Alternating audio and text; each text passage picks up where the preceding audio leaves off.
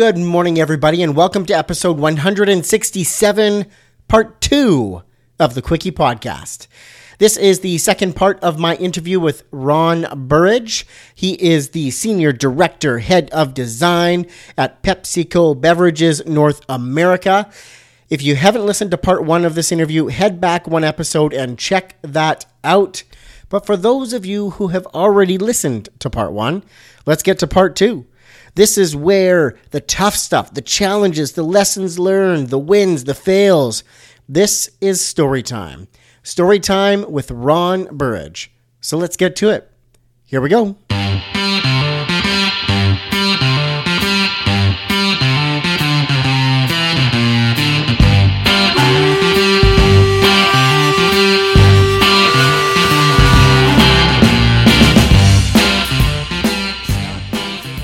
Welcome to the Quickie Podcast, the daily interview show where we talk to graphic designers about their journey to the creative field. And we do it in 30 minutes or less. So, are you ready for a Quickie?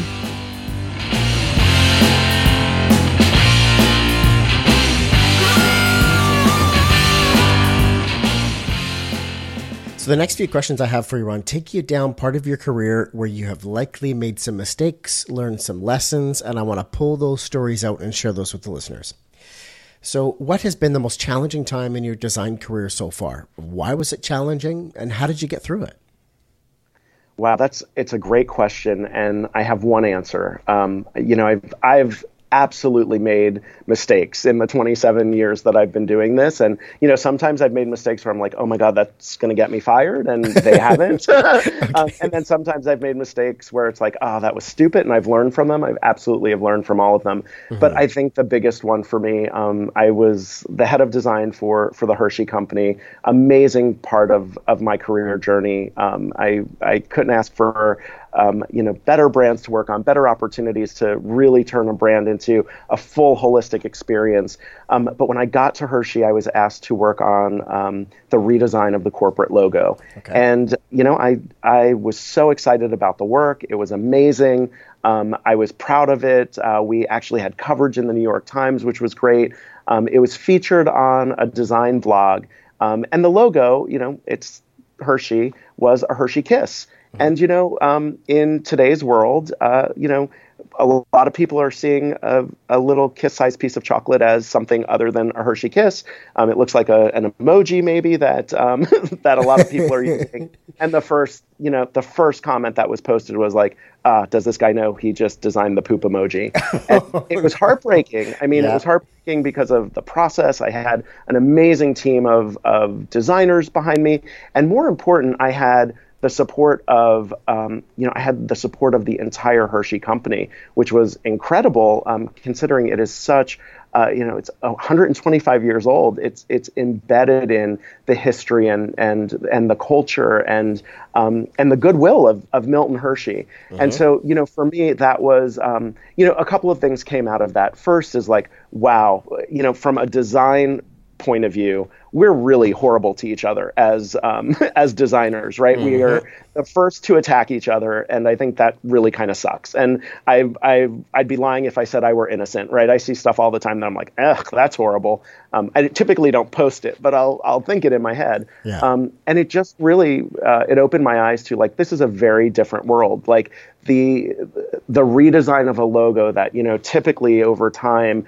um, you know at major corporations whether it was Disney or Pepsi or Hershey or Procter and Gamble like those were projects that you know you'd work on for years. You'd qualify them. You'd go through extensive consumer research to make sure you weren't doing anything to alienate your existing users. You could bring new users in.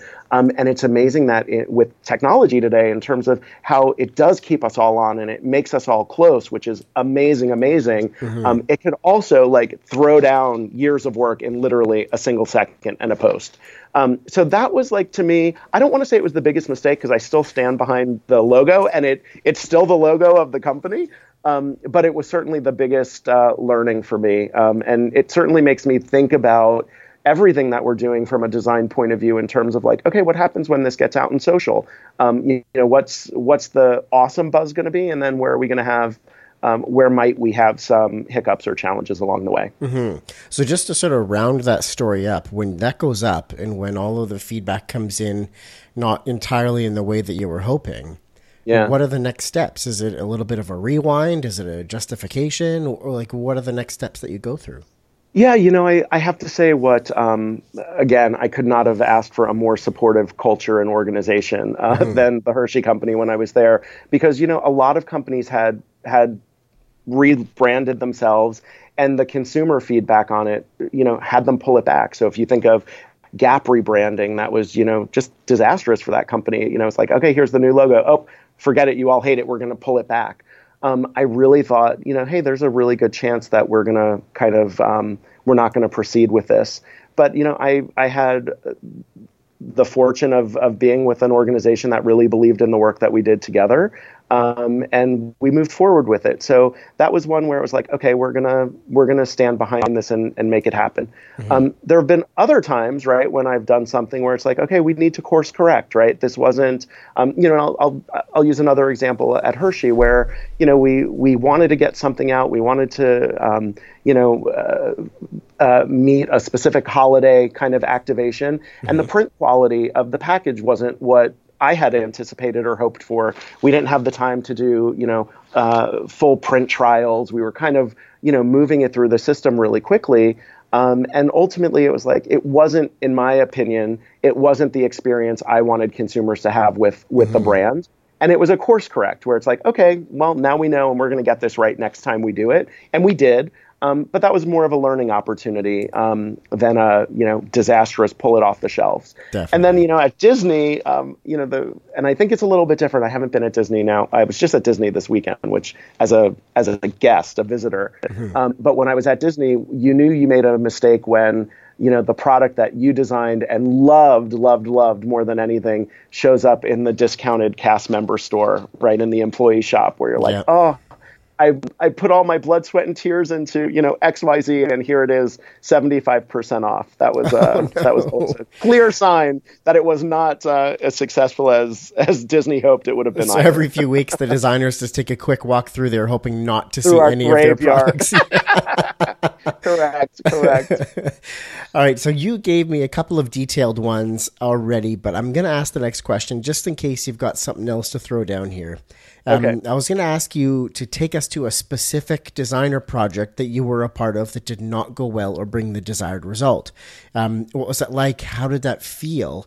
You might have already hit it with the Hershey logo story. Yeah, I think you know. I have to say, I think that's uh, I think that's the one. Um, yep. You know, I have to say it. It not only did I, you know, a lot of things happen, right? I think from a design point of view, um, you know, I think all creatives go through this like feeling, this imposter syndrome, um, totally. um, you know, time. And I think, you know, when that work happened, I, I really started to question myself, right? And it's like, wow, was I really that off the mark? Was it not the right thing to do?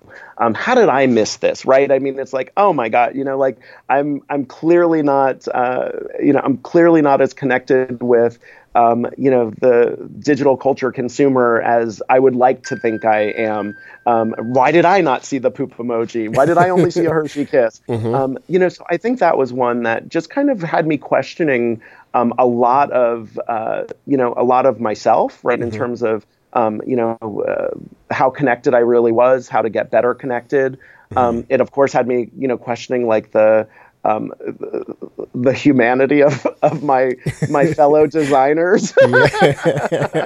um, that that really was a, that was a tough one for me. You know, mm-hmm. I, I, I think more than anything in my career, that was one where I was like, oh, I'll say at Pepsi, like I'll I'll do stuff where I'm thinking, oh, this is really great, and maybe um, you know, maybe uh, I I don't think it landed as well with consumers as I had hoped it would be, but it's it's never hit me as hard in the heart as that as that one project did. Mm-hmm.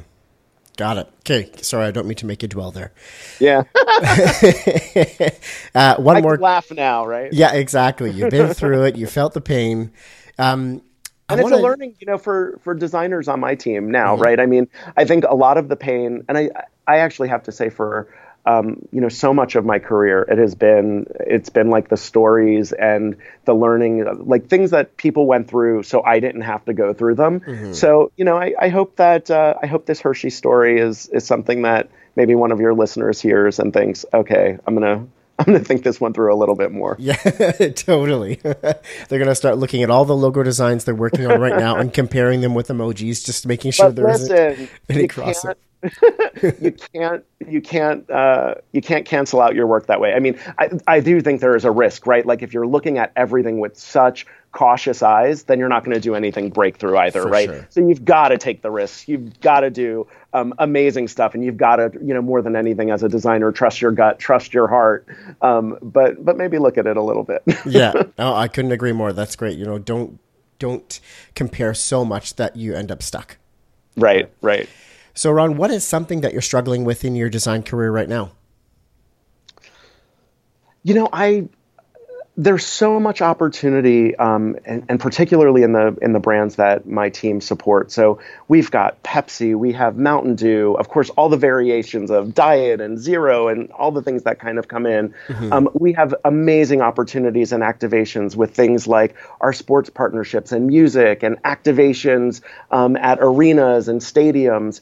And you know, the the biggest challenge that I have, and and you know, I've I've I've been talking to my team about this. Like, hey guys, you need to call me out on this. Like, I have a really hard time saying no, and I think I see these opportunities in front of me, and I'm like, wow, we could really make this better. Mm-hmm. Um, and you know, sometimes you just have to say, I don't have the bandwidth to do it.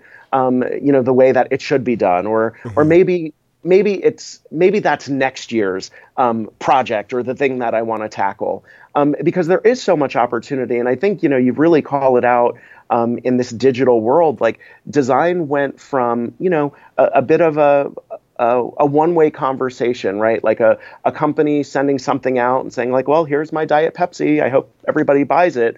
And now it's become a dialogue with consumers and, and it's a dialogue where it's not only, okay, well, here's the product. Then the consumer says something back. They want to reply back and then they want to reply to the reply. It's really like always on. And so I think it, um, it's, it's a struggle to, you know, how do you make sure you're, um, how do you make sure you're you're representing the brands in in the um, in the best way possible and you're staying relevant and you're on on top of it with consumers? But also how do you know like okay this is probably something that I need to tackle at mm-hmm. another point in time because um, you can't do it all right now. Totally. Nope. Absolutely correct. If my team listens to this they're gonna they're gonna record that that like 10 seconds and just have it as their ringtone on their phone. yeah, what's that, Ron? Oh, no, can't do it right now. Remember what you said? Remember what you said on the quickie? yeah. Okay, Ron, I'm going to turn this bus around here for you. Um, okay. I want you to tell us about a project that you've been a part of that you are the most proud of, one that just makes your heart sing. Wow, um, man, I, I have to say, like, I'm, I'm so fortunate that I've, I've really had an opportunity to work on such awesome stuff.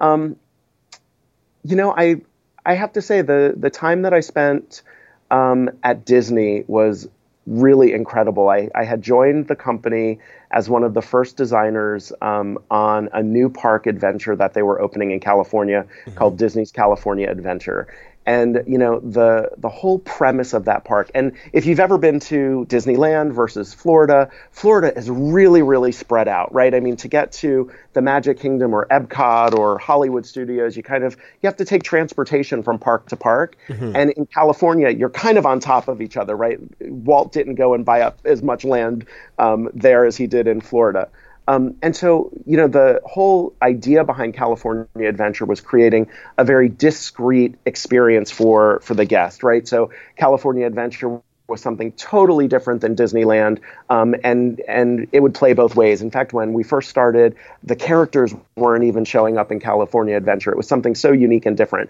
So, creating all of this content that was um, not part of you know the Disney uh, library at the time was super super exciting. So we got to create um, experiences that you know guests had never experienced in in Disney um, in any of the Disney parks before. Um, and it was just a really, really awesome experience. And and we were building um, our story from a creative merchandise um, portfolio point of view, the same time that you know the Imagineers were actually developing and working on the park, right? They had just broken ground when we started designing kind of like the first pieces, and so we had just this amazing kind of synergy um, in in ways that you know we didn't often get. Right, a lot of times, if I would think about feature animation, the film would be done, we would get the style guides, we would start doing work around it. Mm-hmm. Here, we actually had a partner together um, to bring the story and experience to life. And it it just really was um, it just was incredible for me. And you know I use the word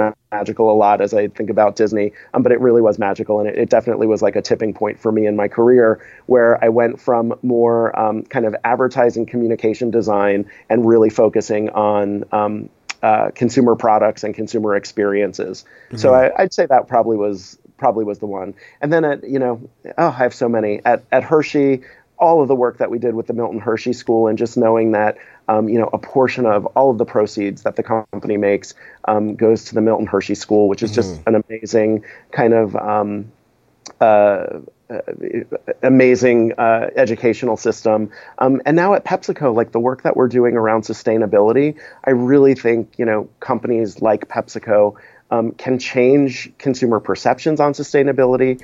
And I think we have a, a responsibility to, to kind of change the world. So um, the stuff that we're doing here um, is is just really great. One of one of the brands that my team works on, bubly, has um, you know recently made the announcement that we're 100% plastic free. Sorry, did you um, mean Buble?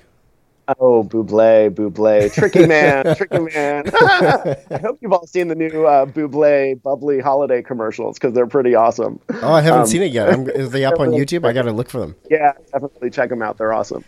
Um, but yeah, so I, I, think you know there's there's been um, there've been like I think these big cultural shifts. Like if I think of all the places kind of that I've been, I think you know the the focus on sustainability from a consumer point of view, it's it's long overdue, right? And I think you know I'm I'm just thrilled to be part of an organization that's really on the um, on the forefront of of kind of that movement. So exciting stuff coming, and and really proud to partner um, you know, with some other massive CPG companies, because I think together we're gonna we're gonna make this um, even more impactful um, in a good way for for the planet and for people. Very cool. Well said. I love the stuff that PepsiCo's working on, and I can't wait to see what is next. Ron, you've reached the point of the show for the Ask It Forward question. That's where I have a question for you from my last guest, and you get okay. the opportunity to ask a question of the next guest. I'm not going to tell you who they are, but you can ask them anything.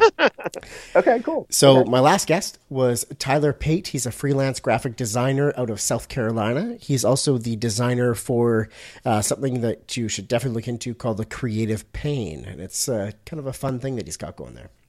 Wow. Okay. So his question is a two-parter. First one is how have you managed the pressure of where you are and where you want to be in your career? That's part 1. Wow. Yeah, you know, I, I wish somebody asked me that question uh, like 20 years ago, right? I think um.